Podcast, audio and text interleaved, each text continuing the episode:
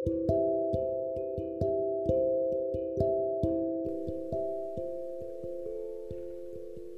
もこの放送は私キャンパチが某駅前で購入できる馬券バンエイと外を中心に話すポッドキャストです、えー、2020年7月の27日、えー、今日は感想戦です、えー、今回はざっくりですね適当に話してみたいと思います、えまずはバンエイ、まあ、土日月見ましたね。まあエアーでも当たんないっすわこれ。日,、え日曜のですね十勝景観賞だっけな、えー、これはですねあの内容の人気がそこそこあったんですよ。ただやっぱり相手がちょっと悪かったからまあ内容は確か5番とかその辺りでしたね。あんまりその着順に絡んでないような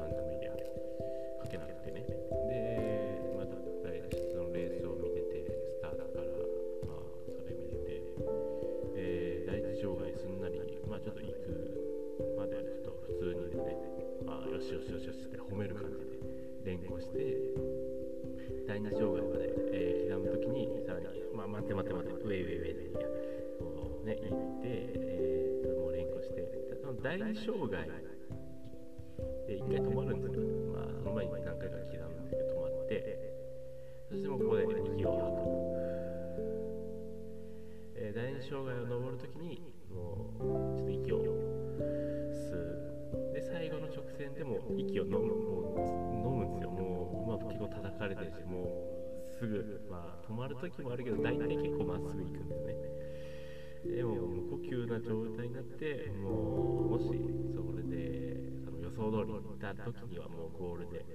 見たが、オラと部屋の中でオラつく。この観戦方法は、まあ、場外馬現状ではお勧めしません。まあ、ぜひですね、えーお試さないでください。えー、万円のですね、第3形態、まあ、次の、まあ、ステップ、僕のステップはですね、まあ、万円の夢を、まあ、夢に万円が出てきて予想することですかね。もうそうなったら、まあ、精神科でも行ってきます。えーお次はおと、えートト。え前回のおさらいですが、前回がですね、確か、えー本戦予想が、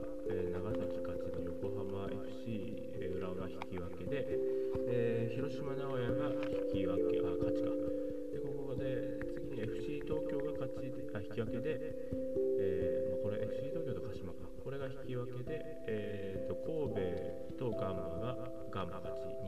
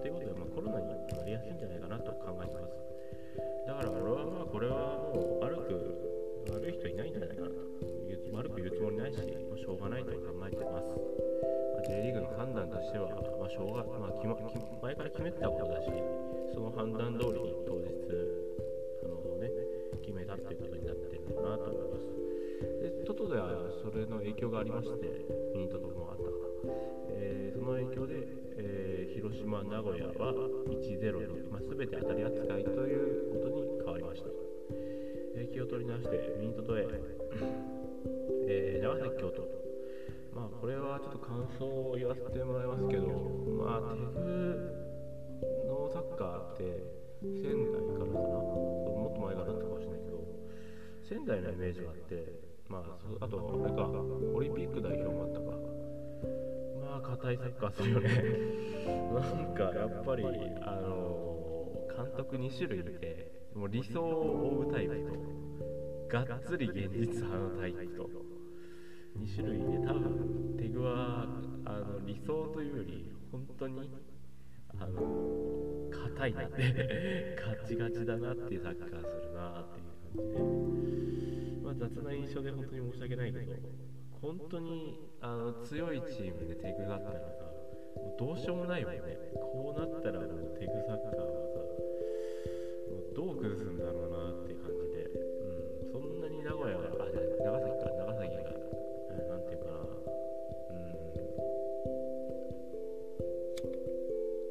うんねまあ個のタレントがまあか助っ人はまあ確かに強いなとは思うけどその昔の、まあ、去年去年の柏みたいな圧倒的な感じでもないしまあ一昔前のそうだな広島とかもうだいぶ昔だなそれ湘南とかとはそうだ湘南の J2 でい。うとああもうこれ全然違うなっていう感じでもないわけだからさそのそれとはまた別にもうテグは本当に強いねうんまあその1位がもう結構今さあ何ポイントか離れてる状態でその2位3位、まあ、今年だったら2位3位、まあ、4位か4位とかその辺まで上位チームはこの差を詰める、ことに関してまあ祈るしかできないんじゃないかなその長崎で引き分けるとか、まあ、それでやっぱり京都はその3位から負けられない試合だったんですよ今回は本当に長崎本当に、まあ、上位対決でその、まあ、3ポイント落としたのがかなり痛いんじゃないかなと思いました。感想で横浜 FC と浦和ですけど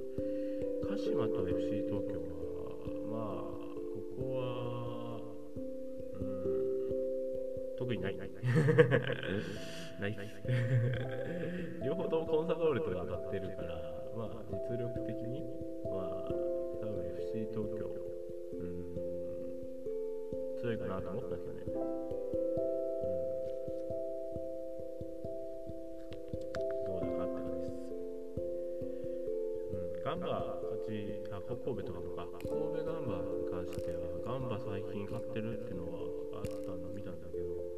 神戸とガンバっていうより、神戸と宇佐美、相性良くないイメージがあって、うん。いこ宇佐美が苦手だったんで、宇佐サミの結構あのシュート。本当にすごいよ。宇佐美のシュート。めちゃくちゃうめえなと思って見てましたもんね、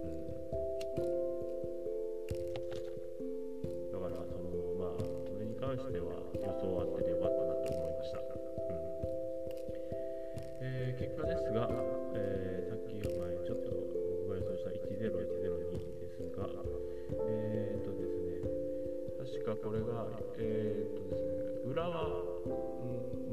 横浜市浦和が外れて他は、まあ、広島名古屋予想はしてないようなものなんですけど、まあ、実質4つあるうちの、まあ、5つ中4つあるうちの、えー、3個当たってました、うん。まあ、よく見えるけど前回は3個だったんであの、まあ、もう2個なんとか当てたいですね。うん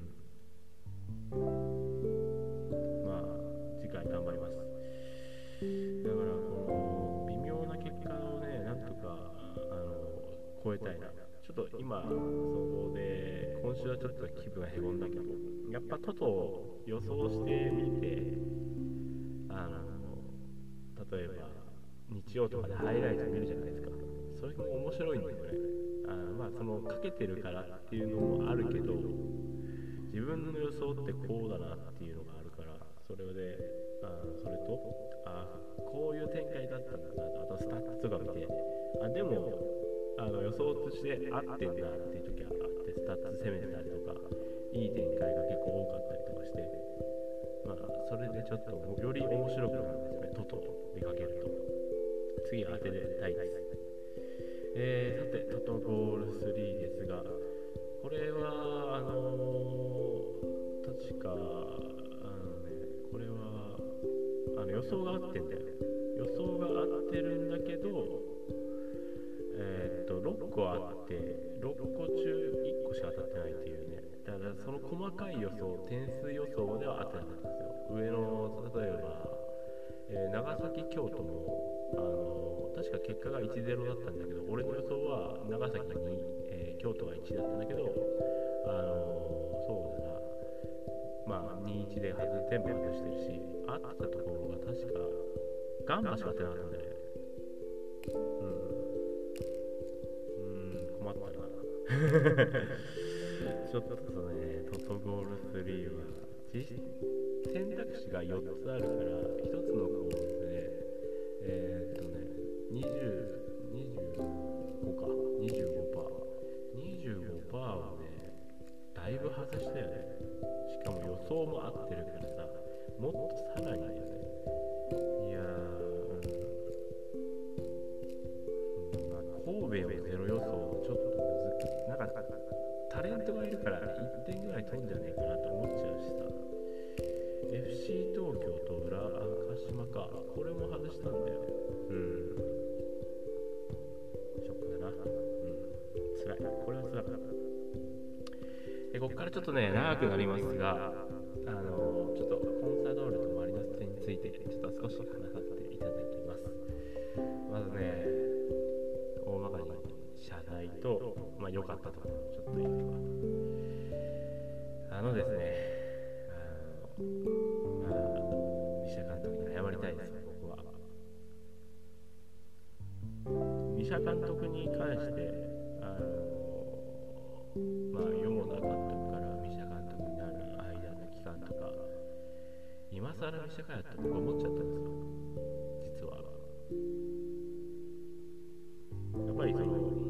サドレがあの浦和に勝ったんですよね。あの戦略的にも上で、まあ、ミシェサッカーもちょっと調子悪かったけどもコンサドーレが現実的なサッカーをしてあのちゃんとミシェの対策をして勝ったんですよ。結構それはいい気持ちよかったです。いい記憶で。でそこからあの次の監督をミシャにするってしたでもちょいちょいあ俺間違ってたなと思ったんですけどあの、まあ、見極めもちろんその選手の起用をやっぱ結構固定する例えば菅ちゃんとか進藤とかそうかな特に。まあ深井もそうか。あとは宮沢もそうかな。すげえ固定するような感じなんですよ。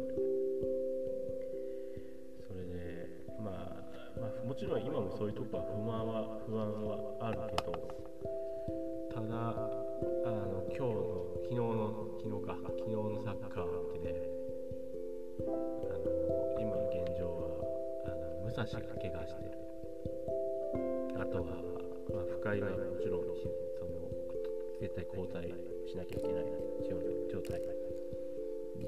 ごめんなさいそしてですねあとはそうだな。まあその試合前日で怪我人が出てくるという情報そこで誰か分かんなかったんですけどそのスター最初の試合前試合開始前かにスターティングメンバー発表されてあ怪我人福森だったんだ、まあ、田中もそうか。いやきついな、まあ、この3人抜けてしまって将棋でいうともう福森の格のような福森とめちゃめちゃ点数取ってる武蔵。2人飛車角抜きの状態で。去年の王者だし去年の終わり頃にもうマリノスに完敗した感じ。完全に負けたマリノス相手に。マリノスもねあの結構強い選手がいない。んですよ2人いないとはいえさコンサドーレはさらにさまあ言っちゃ悪いけどソンユンもいない。でもソンユンに関してはもう菅野の俺はまあまあまあまあ満足はしてる。まあ多少やっぱりシュートストップに関してはソンユンもちろん上だけど菅野はねあのなんだろうやっぱりその指示とかそういうチームを本当に完成させるっていうかやっぱりねキーパーとしてそういうキーパーは俺は全然ありだなと思うし、うん、この例えばパスまあ確かにそういう足に関して昔よりは良くなったけどそれに関しても菅野はそういうに引けは取らないなそこは全然。それであとはそんな状態でコンサドーレも本当に去年と比べてまあメンバー変わらないとはいえまあ怪我人含めると結構でかいんですよね。まあ大丈夫かなと思って。で変わったメンバーも中野。中野だしそうだね荒野どこで使うかわかんないんですけど多分あるのは前目にいたとかいろんなポジションがしてたとはいえ多分ですけどあれあるのは多分そのボランチとかそういった、まあ、守備の人というかもう結構ポジションがないような状況というかであの中野もさ下がったりとかするしもちろん最初前線で守るしだから中野多分フォワード、ままあ、ツートップの経験者じゃないから分かんないんですけどだからまずその謝ることの一つはあのメンバー変わってもあのこんなサッカーがこんなサッカーじゃないな素晴らしいサッカーを見せてくれて自分のサッカー感がいかに低いかっていうことを言っていてもう記者監督すいませんでした生意気なことを言いませんもうすごいあんたあんたじゃない三島監督は素晴らしいもうねあの全然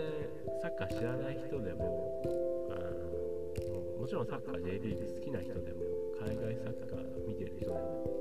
1回ね1回でいいから90分通してもうポジションとかあのな5レーンとか気にせずにあの見てほしいですね。ちょっと見たら分かるレベルの凄さ。あマジでと思ったね。でも三島さんがそのあのインタビューで言ってたんだけどその自分の理想はあの昔のオランダ代表でもちろん俺はそのオランダ代表をリアルタイムでは見てないんだけどあの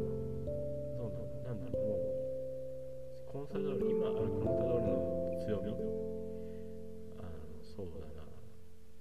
そのスターティングメンバーだけ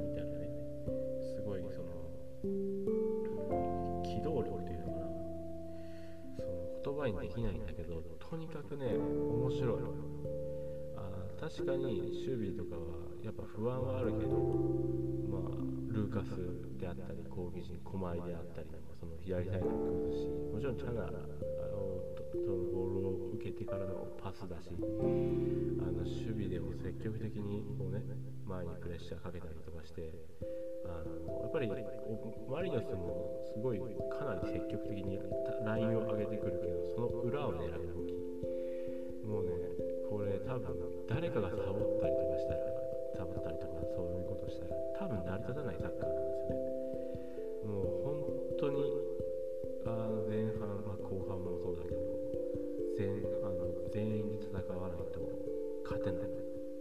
れでも勝った。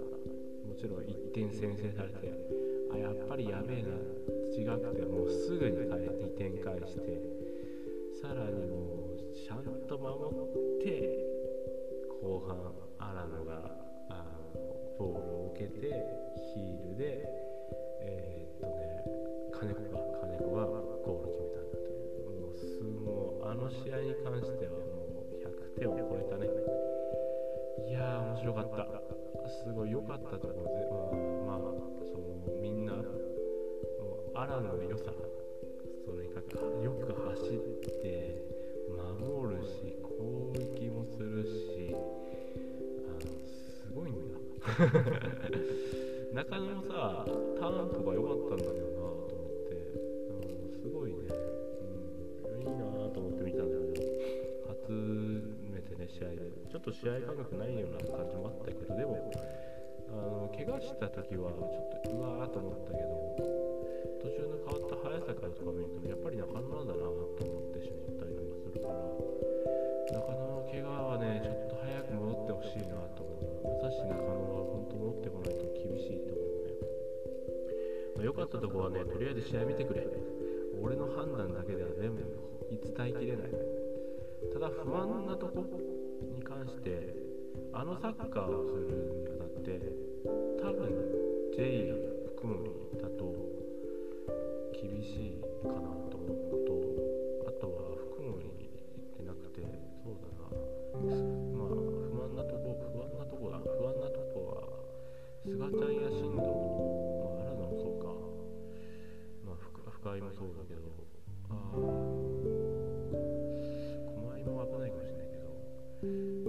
まあ、チャナかなチャナも危ないけどとりあえず出てるメンバー怪我したらやばいなっていう感じ代わりがなかなかいないんだなと思うよ。うな感じかなまあとりあえず怪我しないでくれっていうしか言えないけどもやっぱり途中で出た、まあ、早坂キム・ミンテが特にだけどあのー、キム・ミンテはどこにいていいんだろうなっていう状況がね多分そのソンユいていなくなってからかわかんないけど多分ミンテは多分日本語ある程度喋れると思うんだよ結構長いからね意思疎通とか多分できると思うんだよね全然日本語でただそのなんかその今日、昨日やったサッカーに対して迷いを感じた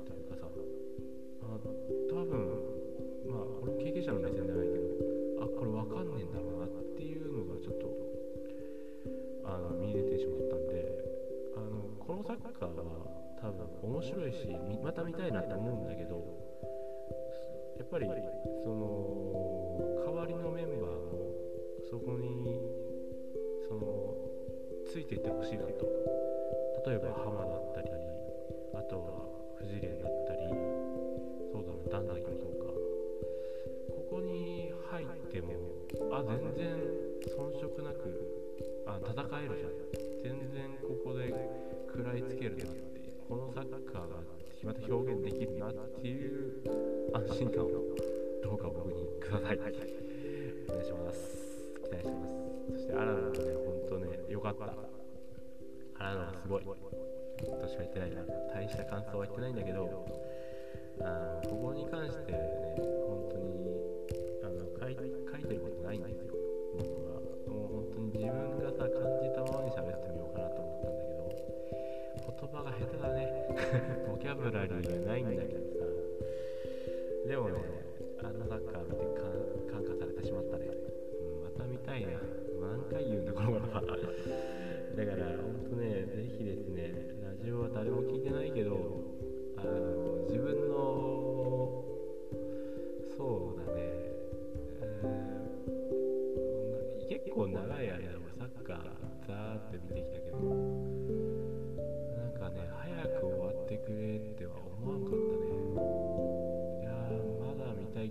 後半は早く終わってくれたんだけど。うんすごいね。あのコンサドーレのサッカー結構、まあ、勝つ時はもちろんあんだけどあんまり強くないんだよね。それはもちろん。J1 に行ったところで J2 に行ったところで、まあ、J2 の時は確かに強いなと思う時はあったけど。基本やっぱそのワクワクというよりはハラハラっていうかリードしてても早く終わってくれ。もう勝っていいじゃんとか思う時は結構あるんだけど。今回に関しては、まあ、マリノスが、まあ、良くないって言い方もしいんだけどあまあそうだね、うんまあ、去年のあの秋口にあの冬かな冬結構シーズン終わり頃に見たマリノスと今のマリノスだったら多分前のマリノスの方が多分強いと思うんだけどそれはマリノスを全部見てるわけじゃないから正しいとは思わないか。マリノス多分うまくいってないと思うんだよね。迷いっていうかそのある程度の自分たちの完成形はあるんだけどそれに対して今いるメンバーがそうできてないというか。だからその攻撃の面でマリノスの1点目も確かに個人の浜野のシュートはもうあれは多分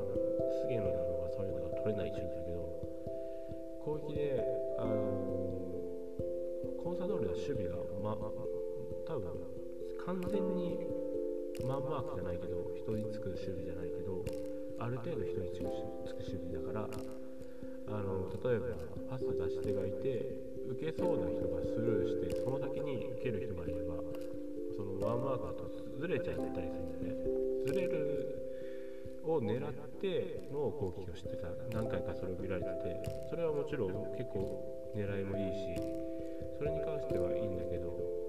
何なんだろうなと思ってマリノスもちろん攻めてたしボール支配率を見たら多分6割ぐらいはあったと思う。7割かな。結構あったんだけどそれに関してもそこ何持てたのに個人も多分、ま、コンサドーレよりある程度ちょっとは上だったんだけどそれでもまあまあ区切りをある程度その格上のチームがその例えば複数得点取れない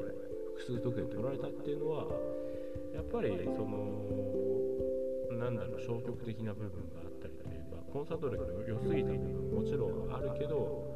ちょっとマリノスが心配になるようなゲームだったなと思う。鹿島とはまた別な感じの心配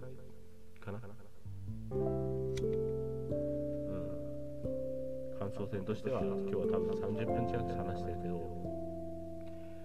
まあやっぱ J リーグ面白い。うん。とねなんていうのかな、まあ、海外のサッカー確かにレベルは高いんだけどその今その日本で三島さんの理想のサッカー理想に近いサッカーがその見られるというか確かにあの素人とかゲームとかでもこんなサッカーしたいなって思う時はあるけどあれを現実で形にできるっていうのはすげえなって思ってしまってね。あでもあのここって俺もちょっと忘れたから言えないけどあのそうだね。医者さんが医者監督がインタビューで自分はこういうサッカーみたいなことを言ってたんだけどそれはちょっと目を通してほしいなと思うしねサッカーがリアルタイム世代では全然ないし確か70何年だからもうね生まれる10年前もっと前か。だからうん。でもちょっとやっぱそのね見たいよね。どういうサッカーだったのかな。でもそういうサッカーっていうのをコンサドーレで見れるっていうねすごい時代だなと、うん、理想っていうのは形になったんだなっていう。まあそれがそのね理想のサッカーっていうのがしかもコンサル北海道出身のユースだったり例えば高校から出た選手だったりっていうのがすごいなと。みんな右下のサッカーが見習いじゃなくても全然いいんだけどそういうさ後ろから転校立ててそれでルーカス例えばロングそのサイズチェンジだったりそのなんていうかな。やっぱりコンサドーレその今までそういうサイドチェンジ含もりサイドチェンジだったりそういうボールの受ける感じで菅ちゃんも見てるとすごいなんかトラップうめえって思っちゃうんだよね。やっぱりそういうだんだんそのレベルが高い状況ですごいねあすごいばっかり言ってんだ。本当にこんなサッカーになるんだなと思って。感動してしまってて。うん。もう一回あのまたあんなサッカーが見られる時が来るのかなと思って 見てたなあその高峰高峰もさ福森の代わりでやっぱ福森も守備はうまい。そのあの戻りとか目がいいね。その1対1っていうか個で見ると。やっぱ福森ってちゃんと何回も攻められてるけど何回も止めてるしうまいんだけど。そのね高峰もさそのあのサッカーするには多分高峰もいないと多分できなかったしそのね高峰かなりすごいもうスタメン出てさ大卒3人やっぱ金子は去年からもうレベル高いのが分かってたしさ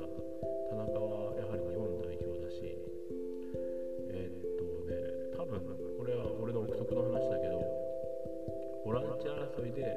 ボランチ、まあ、守備的な争いそのポジションの争いでまあ深いアララがもう1位にだと思うんだで、えー宮田がディフェンスの真ん中にいて、まあ、進藤とかいて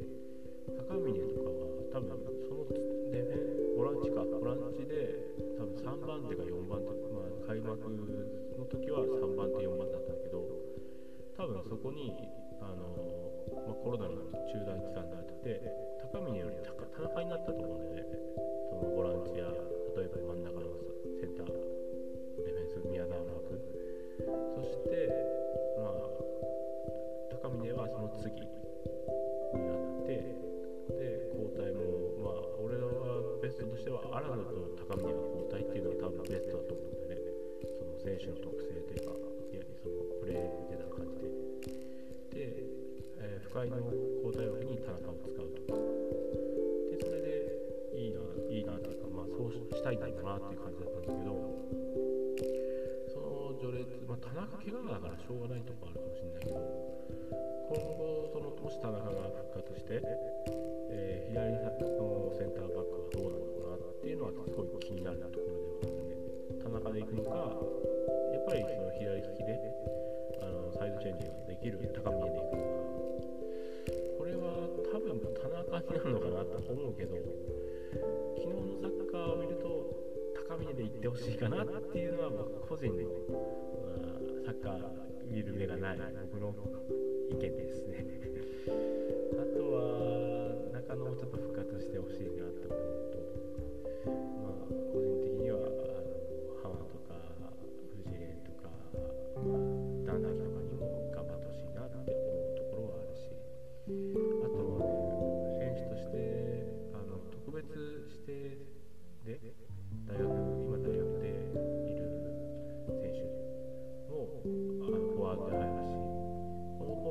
ワードがもしターンがうまかったら中野の位置でも多分使えるし足が速いっていうのは聞いてんだけど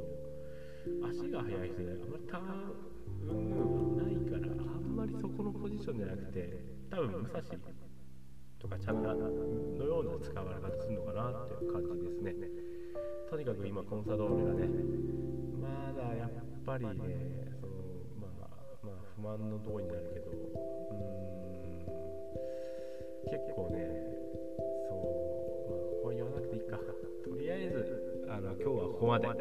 お時間です。長かったね34分。え今日はちょっと長いね。感想戦でね本当は本当に話したかったのはああこう外れたからまあ殿でこうだったらよかったかな。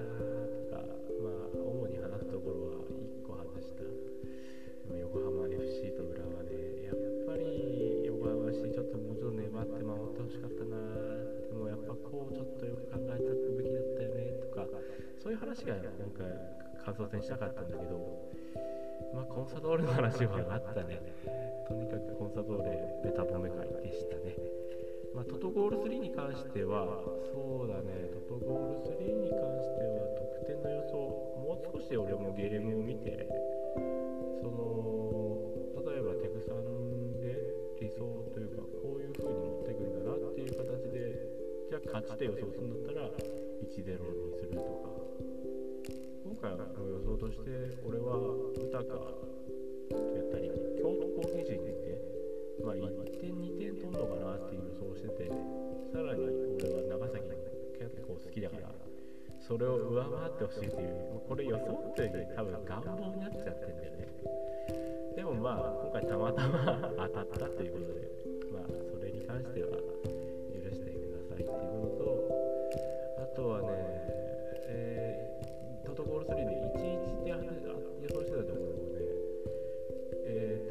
東京と鹿島、ちょっと今調べるよ。FC 東京鹿島戦ね、それに関してはね、そうだな、FC 東京ね、ちょっと FC 東京、ちょっと今調べるわ。見たんだけどね、なんか、なんだろう、あ、やっぱりなと思って。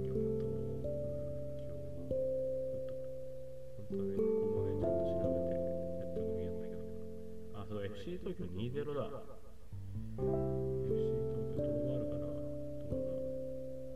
FC 東京勝ちで予想してたんだよな。じゃあ俺、予想外れてんじゃない？あ、そっか。トトゴール3をもしも外した時とか考えて、1-1にしたんだ。そこは俺のダメなところだね。ちゃんと一本筋で買うのがそれだよね。FC 東京、鹿島、か鹿島。あそこで二毛作じゃなくてどっちか1個当たってりゃいいなとか思ってたんだけど当たってなかったわそれ外すわなって話でもしそれやったったら今回まあその期待額がでかいさトドゴール3に関してはまあ本戦